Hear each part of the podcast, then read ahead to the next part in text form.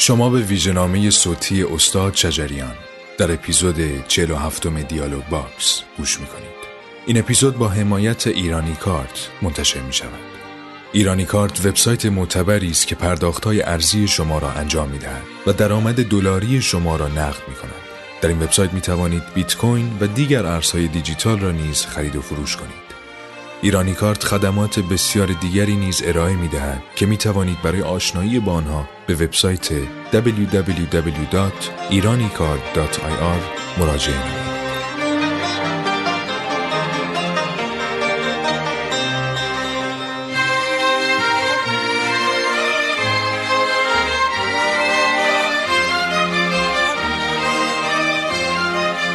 در سال 1919 مطابق با 1940 میلادی در مشهد به دنیا آمدم تحصیلات ابتدایی متوسطه رو در مشهد گذروندم از چهار پنج سالگی کار خوانندگی رو در خانواده آغاز کردم چون پدر استاد این کار بودم و نزدیکشون یه مقداری مایه های ایرانی رو جسته گرفته فرا گرفتم. در ده دوازده سالگی در مشهد من رو به عنوان طفل خواننده میشناخت در دوران نوجوانی به دنبال اساتید دیگر این فن داشتم متاسفانه در مشهد کسی رو پیدا نمی کردم برای اینکه برای بگیرم چیزی رو این بود که سالهای بعد اومدم به تهران. هر کار می‌کنیم انگه ششی بتوزن حق نداری حرف بزنی حق نداری قضاوت بکنی حق نداری یه اعتراض بکنی حق نداری نظر بدی. و این صدایی که روح آدمی را به وجد آورد که مدام عاشقان این فرهنگ است. ده دقیقه رو بعد دیدم ورزنده روانشاد اومد. ورزنده اومد و در واکد معدبانه چاشبدش رو گذاشت و خبردار واستاد. خیلی جالب بود. مثل سرباز خوله بود خبردار واستاد. شجریان میل به زندگی داشت همیشه. همیشه هم زنده خواهد موند. یعنی زندگی رو به ما یاد داد. ولی من مثل پسرمه مثل برادرمه مثل پدرمه. اصلا مخلوق همه این مناسبات هست. بایستی موسیقی در یک ویترین یک جای معرفی بشه. و از اهالی اون کشور بیان معرفی کنن موسیقی رو. اگه موسیقی معرفی کنیم ما هنرمندان خوبیم. الان داریم که خیلی خوب می‌تونن معرفی کنن بی نهایت با هم دوست بودن و همین باعث پیشرفت شد و گروه شیراز شکوفا شد. لطفی خیلی تابعی بود. تابعی که بر اساس روال ردیفی آهنگاش میساخت کار می‌کرد. البته در آلمان که ایشون رفت میومدن ما سازای خونگی خیلی ضبط کردیم. یعنی همکاری اینجوری داشتیم رسمی نبود. امضای آخرش اون اتفاق زلزله بم بود. ولی نوارا من تو انقلاب سه دفعه جابجا کردم با چه گرفته کار می‌کردیم خانوادگی. مثلا می‌گفتن یک کوک با می‌دادن مثلا به خواهرم گفتن شما از اینجا بخون. همیشه یادمه که جایی که من بعد میخوندم از خواهرام حتی بالاتر کوکو می‌دادن. فقط این نبود که مثلا لطفی با استعداد بود نه شجریان با استعداد بود. این استعدادها در یک شرایط و در یک نیاز اجتماعی کنار هم قرار گرفتن. نگران آینده نیستم. آینده که خب آینده دور دراز نیستم. اما گذر سختی در پیشه بسیار حافظ یه بیتی داره میگه هر کس که دید روی تو بوسی چشم من. کاری که کرد دیده من بی نظر نکرد. یعنی امکانات صوتی شجریان جنس صداش فوق العاده شیرینه پاکیزه است. خودش هم مجموعا آدم پاکیزه بود. نه اهل الکل بود نه اهل افیون بود. یه استثناء بود توی هنرمندان. محمد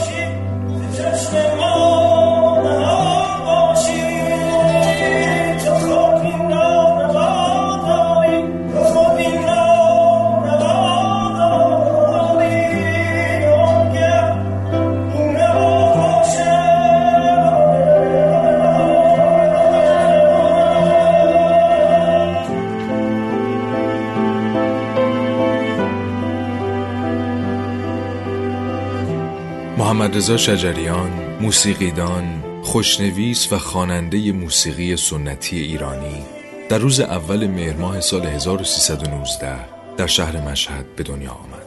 آواز خواندن را از کودکی و در سن پنج سالگی آغاز کرد و با توجه به استعداد و صدای خوبش تحت آموزش پدر خود که قاری قرآن بود مشغول به پرورش صدای خیش شد.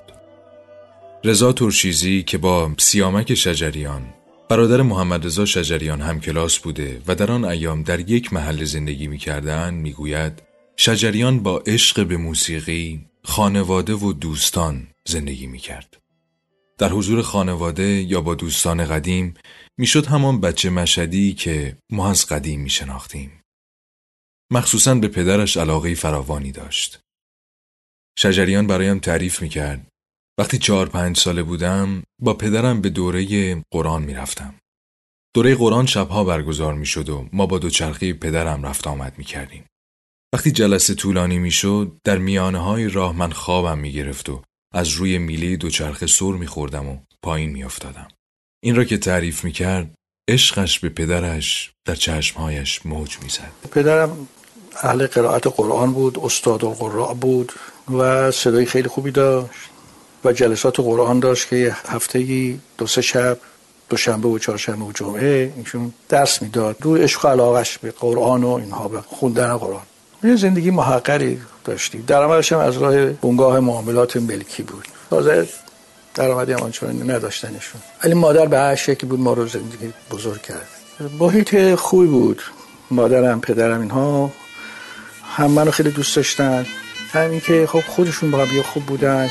محیط سراسر تقوا بود. بمیرم تا تو چشم تر نبینی دل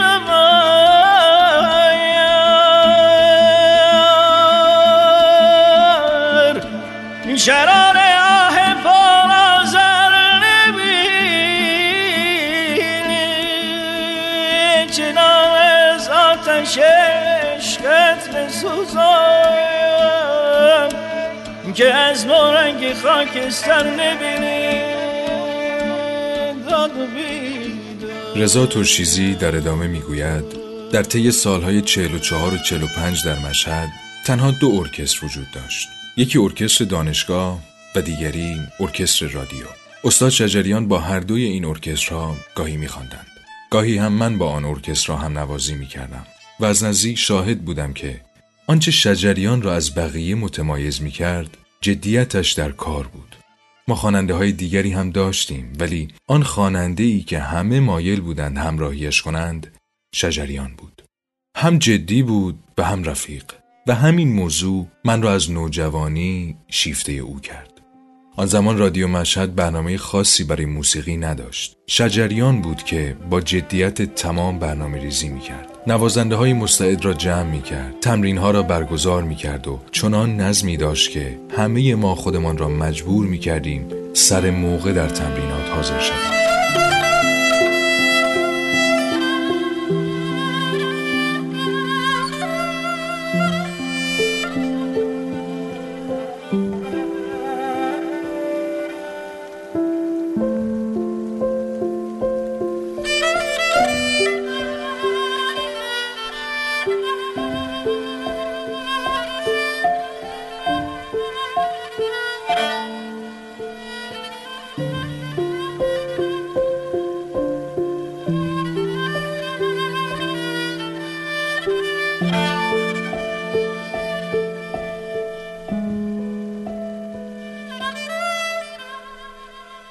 محمد رضا شجریان تا سال 1350 به خاطر اینکه پدرش می‌خواست خانواده آنها بیشتر با قرائت قرآن و چهره مذهبی شناخته شوند با نام مستعار سیاوش بیتکانی با رادیو همکاری می‌کرد.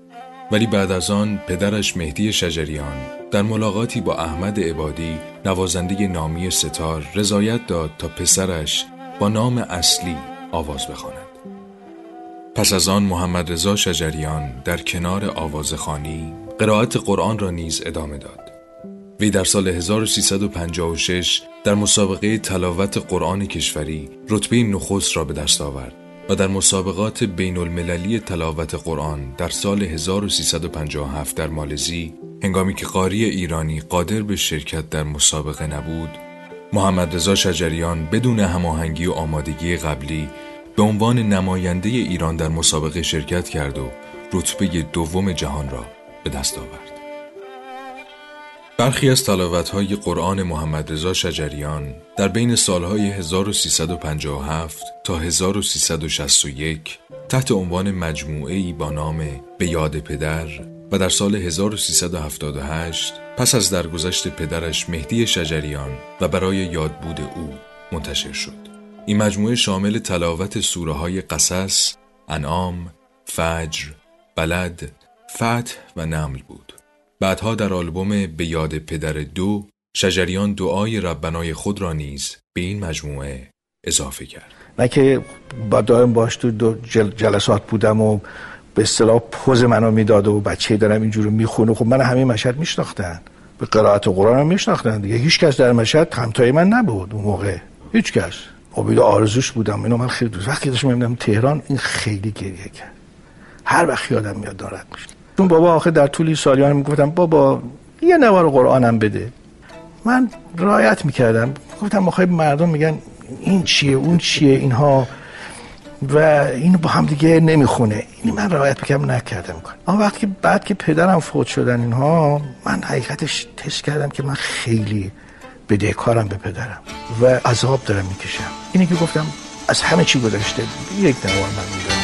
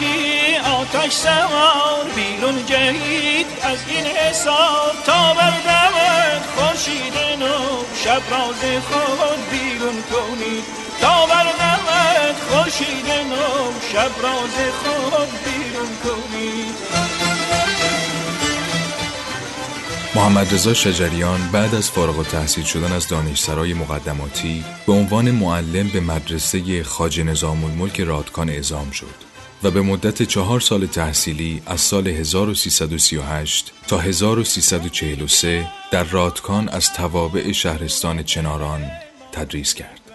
یکی از شاگردان استاد شجریان در روستای رادکان می‌گوید همین حالا هم فکر می کنم او آن زمان در دنیای دیگری سیر می کرد. از نظر ما شاگردان او از آسمان آمده بود.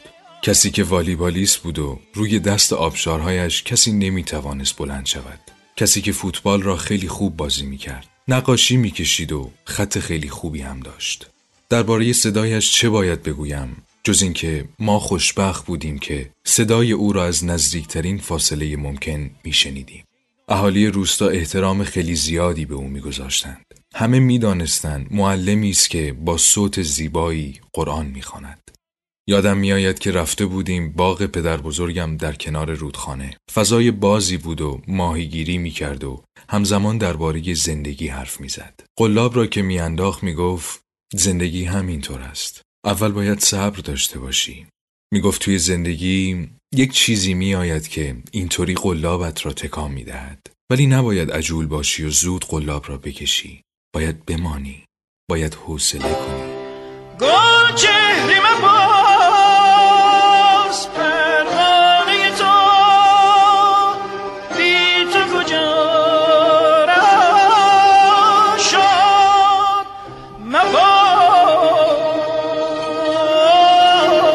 مباز مباز گل چهره مباز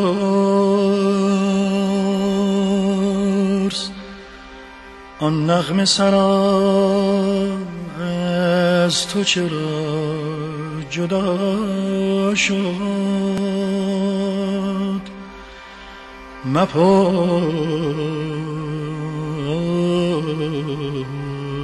غلام رضا مرشد ورزنده معروف به رضا ورزنده موسیقیدان و یکی از نوازندگان بسیار خوب سنتور ایران بود. روزی در منزل شخصی به نام رضا درمان که یکی از سنتور نوازان شاخص خراسان بود شجریان را ملاقات کرد شجریان هم عاشق سنتور بود و به وقت نوجوانی در سنتور نوازی شاگرد جلال اخباری بود و همین عشق مشترک این سه را کنار هم جمع کرده بود. ورزنده که در آن روز به شدت تحت تأثیر صدای شجریان قرار گرفته بود پس از مدتی به تهران می آید و به استاد عبادی می گوید در مشهد کسی را دیده که آواز را به شکل عجیبی می خاند. یک جور دیگری می‌خواند که تاکنون مشابهش را ندیده دو تا اتاق گوشه اجاره کردم طرف خیابون جابری و اون طرف های تهرون و همونجا بودم و تمرینات رو می‌رفتم توی توی چیز می‌کردم یا توی کمد تمرین می‌کردم یا جمعه هم که می‌رفتم کو بعد خب می‌رفتم رادیو و گذاری رو بازم کن گذاری رو بازم کن تا خاک رهت عزیز بعد از آنکه با معرفی ورزنده به استاد عبادی پای شجریان به تهران باز می شود ماجرای رفتن به رادیو و برنامه گلها نیز اتفاق می افتد. شجریان در تهران به دفتر داوود پیرنیا که تهیه کننده برنامه گلها بوده می رود و می گوید من آواز می خانم. کاستی هم از آواز خودش همراهش داشته که به پیرنیا می دهد. پیرنیا نوار را می گیرد و به اتاق دیگری می رود تا گوش کند. بعد از ده دقیقه بر می گردد و با تعجب می گوید آقا این را شما خانده اید؟ در همان جلسه پیرنیا از شجریان می خواهد به رادیو برود و یک کار بخواند. همان اولین کار شجریان را در برنامه گلها و رادیو تثبیت می کند. این ماجرا مربوط به سال 47 است. آن زمان شجریان در مشهد معلم مدرسه بود.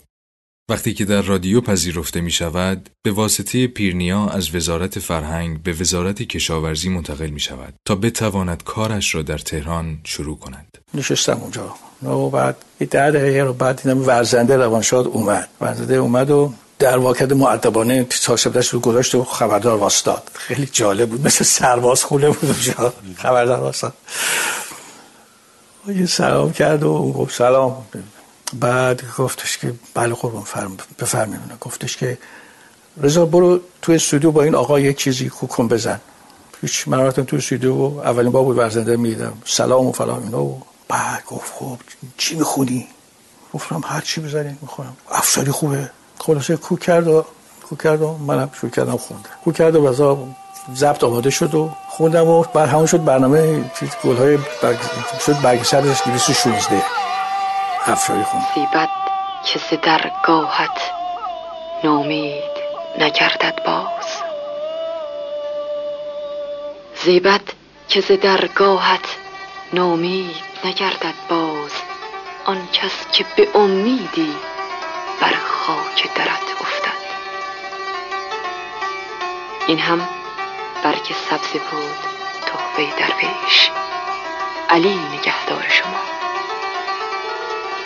آنچه شنیدید برنامه شماره 216 برگ سبز بود که با شرکت آقایان حسنی کسایی، سیاوش بیدکانی، رضا ورزنده و ناصر افتتاح تنظیم یافته. خیلی سخت بود.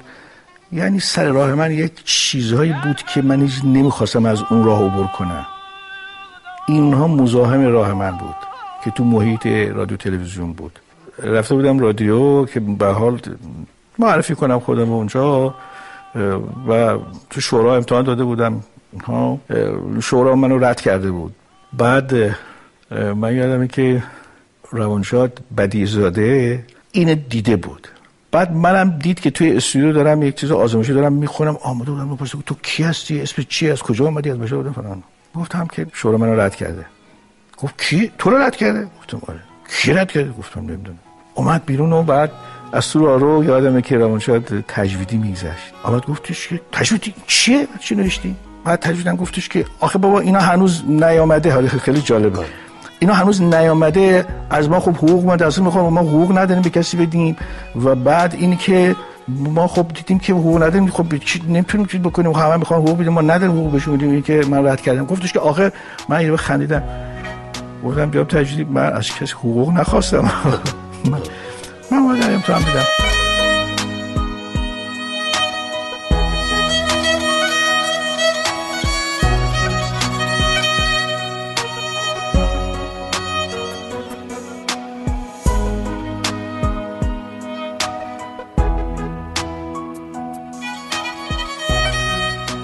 شجریان در سال 1340 با فرخنده گلفشان ازدواج کرد که حاصل آن سه دختر به نامهای فرزانه، افسانه، مژگان و یک پسر با نام همایون بود.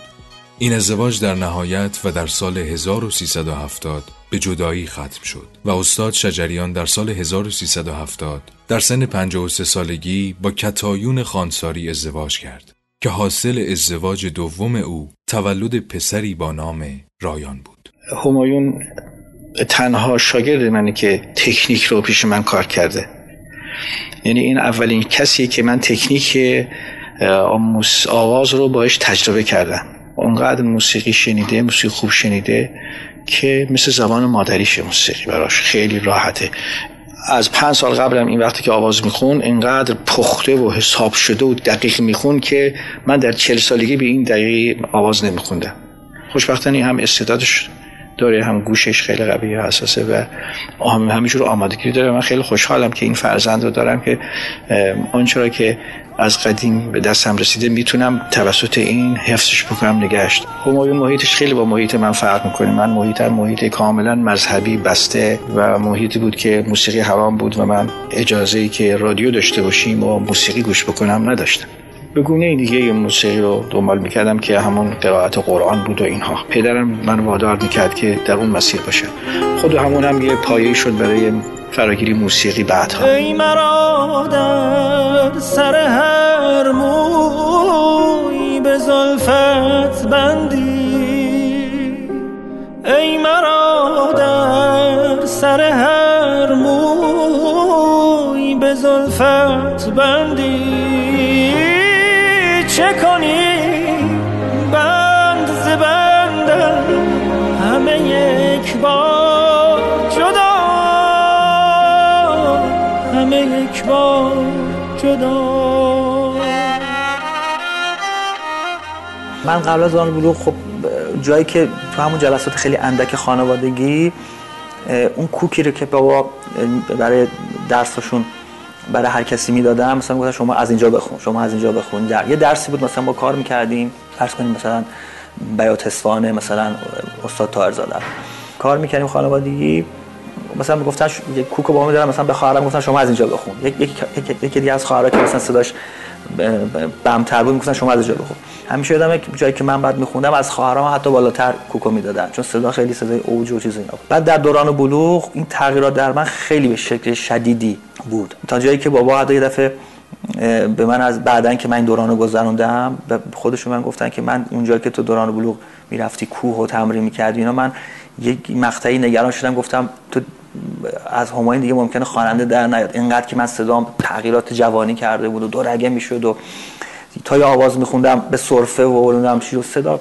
خیلی تغییرات هورمونی اینجا. تاثیر شدیدی می‌ذاره. و اون دوره خوشبختانه گذشت و خیال پدرم راحت شده. که حالا می‌تونی روش دیگه کمیش به شروع کنی یادگیری و کار کردن. یه دفعه برای یه کنسرتی پدر سرما خورده بودم و من پیشنهاد کردم که من می‌تونم شما رو همراهی کنم این کنسرت رو کنسل نکنید شما کمتر از صداتون استفاده کنیم به همزه یه جایی رو بسپرین به من. جایی که مثلا کمی ممکنه احتیاج داشته باشه شما صداتون سرحال تر باشه و اینا. و بابا به طور خیلی جدی کنسرت رو می‌خواست کنسل بکنه چون کنسرت مهمی هم بود برای بزرگ داشته گوته در آلمان. و از پیشنهاد من خیلی جا خورد اولیشون گفت تو مگه آمادگیشو داری؟ گفتم اصلا تو کارا رو مگه بلدی؟ گفتم خب سر تمرین که ما داریم تمرین می‌کنیم من همه خط شما رو حفظم. گفت خب تمرین بعدیش بخون ببینم چی چیه خلاص تمرین بعدی خوندم و دیدم بابا خیلی با لبخند رضایت مندانه گفتن همین کارو می‌کنیم من تعیین می‌کنم کجا رو شما بخون کجا رو من می‌خونم که دو نفری با همین کنسرت رو اداره کنیم.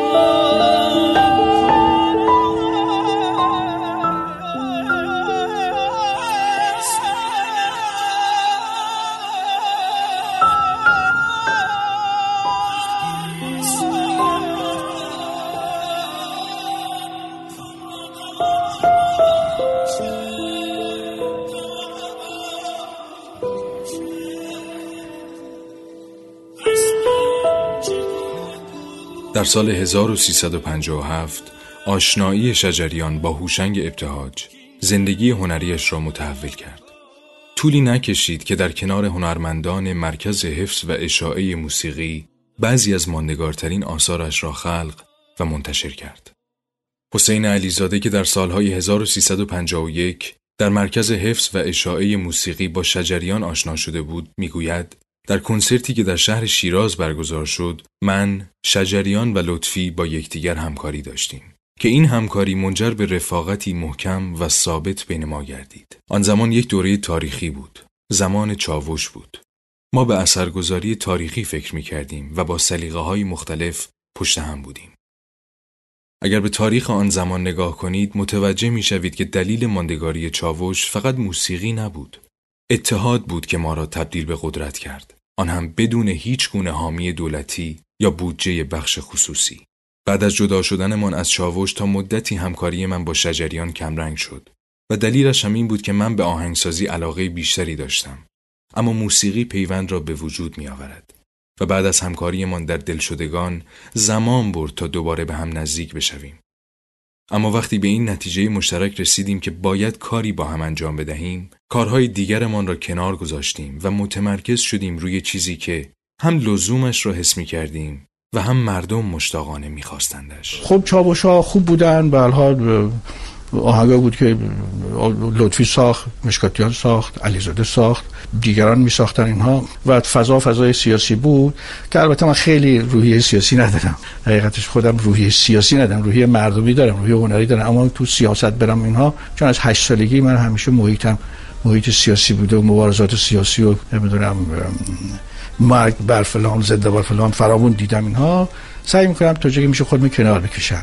یا هنرمند باشم برای روحیه مردم سعی کنم هنرمند نگه دارم.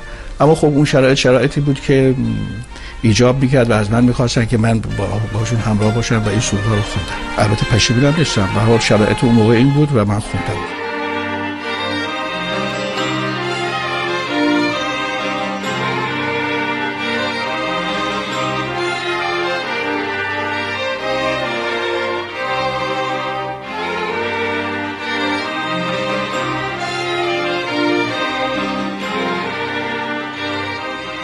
سال 1357 شور و هیجان انقلاب ایران برای مدتی موسیقی ردیفی را از روند معمول خارج کرد. حالا سرودهای انقلابی جای ساز و آواز را گرفته بود. محمد رضا شجریان در این سال همانند بسیاری از هنرمندان آن زمان به همکاری خود با سازمانهای دولتی همانند رادیو پایان داد. یک سال بعد و در سال 58 یکی از سرودهای شناخته شده که در گذشته با نام چاوش شش شناخته می‌شد و امروزه با نام سپیده شناخته می شود با شعری از هوشنگ ابتهاج آهنگسازی محمد رضا لطفی و خوانندگی محمد رضا شجریان در دانشگاه ملی سابق یا شهید بهشتی کنونی در دستگاه ماهور اجرا شد. در آن زمان گروه به فکر ضبط اجرا نبود و به صورت اتفاقی کیوان ابتهاج پسر هوشنگ ابتهاج این اثر را ضبط کرد. محمد رضا لطفی بنابر گفته خودش این قطعه را در شب پیروزی انقلاب ایران شخصا به رادیو برده و آن را پخش کرده است. موسیقی از درون تاریخ یک ملت میاد بیرون. موسیقی ما از درون تاریخ ما اومده بیرون. اینه که غم داره بله. تاریخ ما رو بخونیم ببینید سراسرش جنگ و کشتار و بدبختی و فشار و استبداد بوده. سراسرش استبداد بوده. هنوز ما به دموکراسی نرسیدیم. موسیقی ما تابع این شرایط قرار گرفته. شما نمی‌تونید از اون موسیقی خواسته باشین که در بیخبری باشیم خوش بگذرونیم فقط برقصیم. داریم همه چیز تو موسیقیمون اما زمانش نرسیده که ما به این گونه از موسیقی استفاده کنیم. فعلا موسیقی ما دردمون رو بیان می‌کنیم.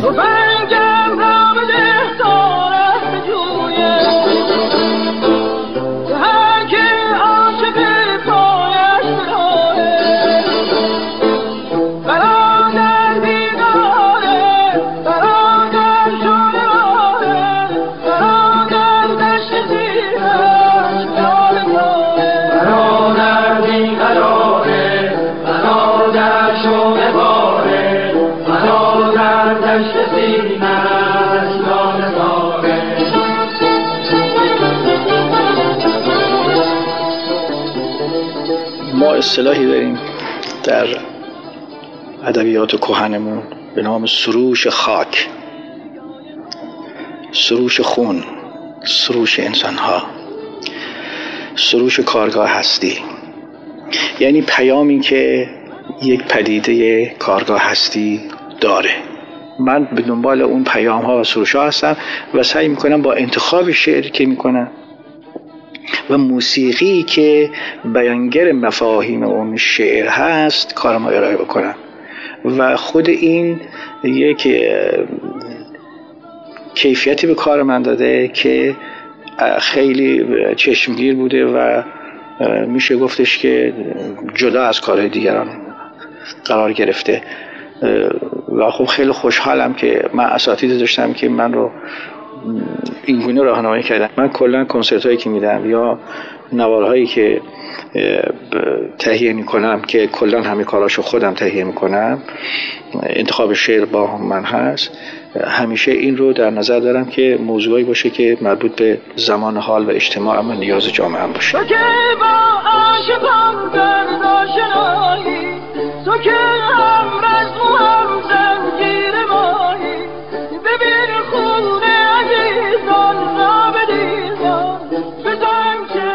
محمد رضا شجریان در سال 1358 دعای ربنا و مناجات مصنوی افشاری را به صورت بداهه و بدون تمرین خواند.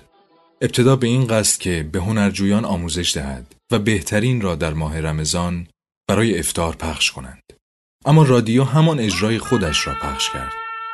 بعدها و در سال 1396 دعای ربنای شجریان توسط سازمان میراث فرهنگی صنایع دستی و گردشگری ایران به عنوان اثر ملی ثبت کردیم. اون چرا که باعث شد که من ربنا رو بخونم اون آگاهی بود که من داشتم از دوران کودکی در جلسات با پدرم یاد گرفته بودم میخوندم. خب استعدادی داشتم در این کار میخوندم. بعدم که انقلاب شد سال اول انقلاب یه بچه ها که اومده بودن جوان ها که اومده بودن در سازمان صدا و سیما اون موقع اون موقع هنوز وضع صدا و سیما به شکل دیگه بود. هنوز رادیو تلویزیون بود معلوم بود. که فلان کمک بکن ما بتون برنامه خوب تهیه بکنیم اینا. گفتم خیلی کمکتون می‌کنیم برنامه خوب تهیه اینی که خیلی استاد داشتن که برنامه های مناجاتشون بشه و قرائت قرآن بشه و از آن چجوری بگم فلان که گفتم من به حال منم بلدم اینا رو یادتون میدم به حال چند وقتی یک دو ماهی من کلاس تو رادیو گذاشتم تابستان 58 که به اینا یاد دادم. این ربنا رو من اون موقع خوندم. یه روز یکی گفت فلانی برای دم افتار یه فکری بکن. رفتم خونه و چیزی انتخاب کردم و شعر انتخاب کردم و بعضی اومدم رفتم تو استودیو خوندم. گفتم اینو بچه گوش کنین کار کنن. رفتم اینا کار کردم گوش کردم آمدم من صداشون بردم تو استودیو ضبط کردم کمکشون کردم جو بخونن جو بخونن. نشد اون چیزی که من می‌خواستم چون کار هر کسی نبود بتونه بخونه اونو. من این رو تهیه کردم گفتم آقای فلانی این رو این ربنا خونده شده مصنوی توش هست داده بودم بچه‌ها خونده بودن همه بهشون دادم و خداحافظ اومد. آقا روز بعد دیدیم که صدا خود من پخش کردن به جای که اون نواری که من این همه وقت کرده بودم تهیه کرده بودم از کسانی که شرکت کرده بودن اون پخش نکردن. این نوار خود من پخش کرد. همه از خدا این به سوی خدا برویم.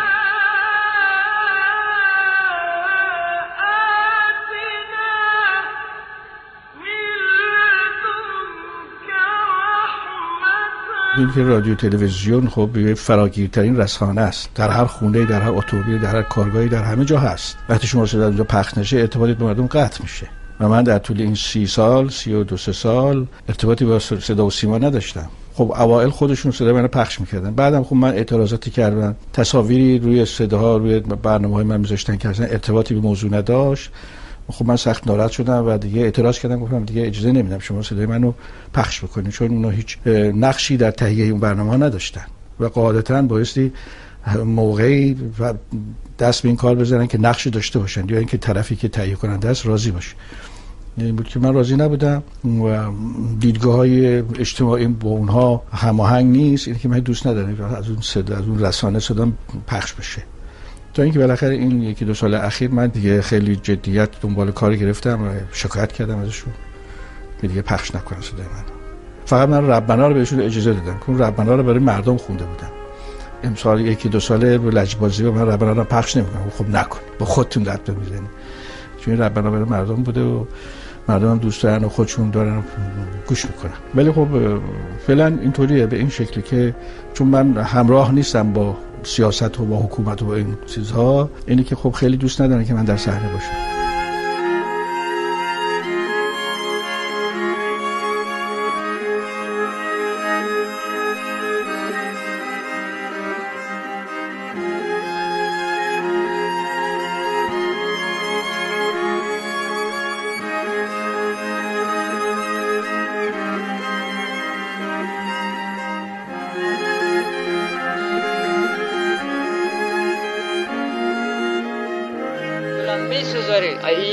توی خون مونده و پسرم مرده. دو تا برادری داشت بزرگ بودن دامادی بودن مردن. مادرش مرده بعد با خانم شده تا بعدش هم این به مخابر بودم یه برادرم با خانم شد. بچهش ده پا ما با مادرزن ما او خواهرزن مجردم ده پا ما خواهر بودم یه پایین پا ما.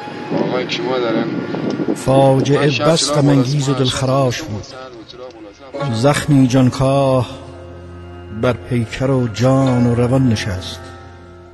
همه ایرانیان اندوه فاجعه را از سویدای دل گریستند. آوار خشک خاک بر جان همگان نشست. فروغ مهر و نیک سرشتی مردم تلخی این حادثه را تا به تحمل داد. مجالی بود تا در روزگار نفرت و شرارت و بیاعتنایی مهر ورزیدن و دوستی را بار دیگر از سر بگیریم دانستیم که هنوز توان دوست داشتن در ما نمرده است. این حادثه دیگر بار ما را به خود آورد که زندگی جز به دوستی و مهر فرجامی خوش نخواهد داشت. اکنون باید توان زاری خود را به نیروی زندگی بدل کنیم بعد از زلزله بم در دیماه 1382 محمد رضا شجریان برای حمایت و همدردی با مردم زلزله زده بم در تهران چند نوبت به اجرای کنسرت همنوا با بم پرداخت. او اواید کنسرت ها و فروش لوهای فشرده آن را برای کمک جهت ساخت باغ هنر بم که پایگزار آن بود اختصاص داد. روند تکمیل پروژه باغ به کندی پیش رفت و با سنگاندازی برخی مسئولین شجریان از ادامه این کار دلسرد و از این کار کنار کشید. باغ هنر بم قرار بود در جنوب غربی شهر بم با وسعت 7000 متر مربع زیربنا و با در نظر گرفتن سازه هایی مانند مدرسه موسیقی، گالری، کتابخانه هنری، واحدهای تجاری و فرهنگی و سالن اجتماعات ساخته شود. به گفته مجریان این پروژه سعی شده است در طراحی از مفاهیم معماری اصیل و بومی ایرانی با تاکید بر ملاحظات اقلیمی و منطقه‌ای استفاده شود. خب ما خیلی طرح اون طرح خیلی بزرگتر از اون چیزی که بزاعتمون بود گرفتیم. یعنی اون هم طراح طراحای این کار بودن که گفتن که به حال ما این یه جایی بزرگی میگیم اون موقع که شروع کردیم حدودا 5 میلیارد تومن برآورد شد. که 5 و 6 سال پیش. ولی الان اگه خواسته باشه تمام بشه حدودا 8 9 میلیارد لازم داره که این تمام بشه. من در حدود یک میلیارد تومن که تونستم از کمک مردم و کنسرت ها و و دیویدی اون کاری که ارائه کردیم من تونستم فراهم بکنم و اسکلت اونجا رو که 7000 متر زیربنا هست برای یعنی ضد زلزله خیلی محکم اسکلت اونجا رو تونستیم بسازیم. که بعد بتونیم که بخش بخشش رو بتونیم دیواراشو بذاریم و کار دیگه بکنیم تا تموم بشه. شهرداری اونجا یه مداری با استانداری کرمان یه مداری بی مهدی کردن اونها. یه بخشی رو دولت می‌خواست کمک بکنه یک 600 تومن دولت کمک کرد. بنا بود بدن در اختیار ما بذارن که ما اونو جد بکنیم. خود استانداری در اختیار خودش گرفت ما خودمون می‌خوام اونجا در کار بکنیم اینها. و اونا نه نقشه داشتن نه هیچی شروع کردن. دیار سازی بی خودی بی رد. بعد منم گفتم که نگه اینجور باشه به کار ما دخالت بکنیم من ادامه نمیدم. الان تو این مرحله هستیم که من گفتم که من اینجا رو تحویل انجمن شهر میدم. انجمن شهر خودش می‌خواد بسازه هر می‌خواد بکنه بکنه. ما 7000 متر زیر بنا آوردیم و سقفش هم زدیم کاراشو کردیم. به حال ادامه بدن. ما چون بودجه نداشتیم به این شکل مونده. یعنی خب از کمک مردمی نتونستیم خیلی استفاده کنیم چون وضع اقتصادی خوبی بر نخوردیم. و خب مردم ما هم همون روزهای اول همه گرمن و کمک می‌کنن. ولی بعد که زمان میگذره دیگه آش سرد میشه. بله اینی که دیگه کمک ها خیلی شامل حال ما نشد. همینجور با همون شکل خودش باقی مونده. تا ببینیم که بعد چه تصمیم می‌تونیم دربارش بگیریم. امیدواریم که اون هدفی که داشتیم برای مردم بم بتونیم یک کار فرهنگی بکنیم بتونیم به پایان برسونیم. در ایران در انتخابات چهل میلیون نفر خودشون بازیگر اصلی و تعیین کننده اصلی بودن. حالا چهار تا خط و خاشاک این گوشه ها یک کاری می‌کنن. بدانید این رودخانه زلال ملت جایی برای خودنمایی محمد رضا شجریان در گفتگویی می‌گوید در شرایطی که مردم در بحت و حیرت هستند و به گفته آقای احمدی نژاد خس و خاشاک به حرکت در آمدند صدای من در صدا و سیما جایی ندارد. صدای من صدای خس و خاشاک است و همیشه هم برای خس و خاشاک خواهد بود. در همین دوران شجریان تکاهنگ زبان آتش را در حمایت از معترضان و در پی اعتراضات سال 1388 با آهنگسازی خودش و تنظیم مجید درخشانی و شعر فریدون مشیری منتشر کرد. پس از این اتفاقات پخش دعای ربنای شجریان در تمامی شبکه های صدا و سیما ممنوع اعلام گردید و او تا پایان عمر از خواندن برای مردم سرزمینش محروم شد.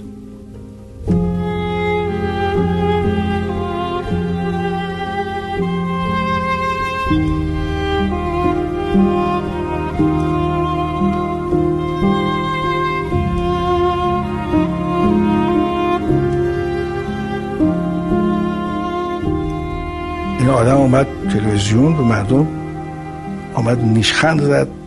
و گفت یه عده خس خاشاک گوشه دارن حرف می‌زنن و ما مثل آب روون اومدیم هم. گفتم خب من صدای این خس خاشاکم. اما این خس خاشاک وقتی که طوفان به راه بیفته چشم آدم ها رو کور می‌کنه. و هیچ کس چلی خشم نمی‌تونه بگیره. هیچ نیرویی. یه ملت وقتی که خشمش برانگیخته میشه هیچ نیرویی نه. تاریخ نشون میده هیچ نیرویی نتونسته جلوش مقاومت کنه. پنج سال و ده سال و 20 سال و 15 سال اینا هم چیزی در سن تاریخ نیست. لحظه است. نگران آینده نیستم. آینده که خب آینده دور دراز نیستم. اما گذر سختی در پیشه بسیار سخت. واقعا نگران کننده است. اگه این دو حرف هم دیگر رو نتونند خوب بشنون خیلی خطرناک. حکومت و مردم. یکیشون بایستی منطق دیگری بپذیره. تفنگت را زمین بگذار. تفنگت را زمین بگذار. که من بیزارم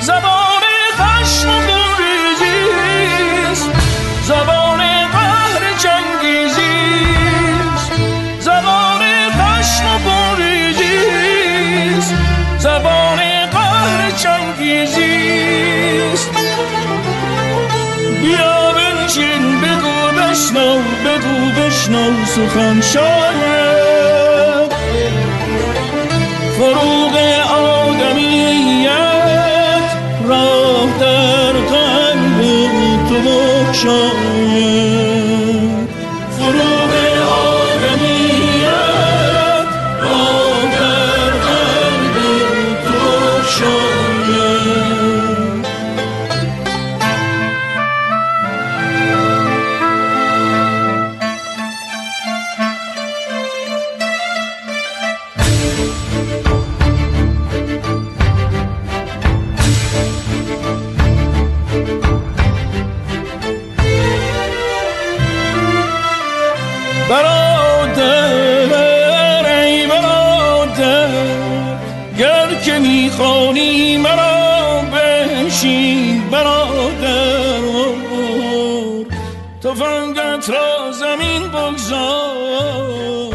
تفنگت را زمین بگذار تفنگت را زمین بگذار تفنگت را زمین بگذار تا از جسم تو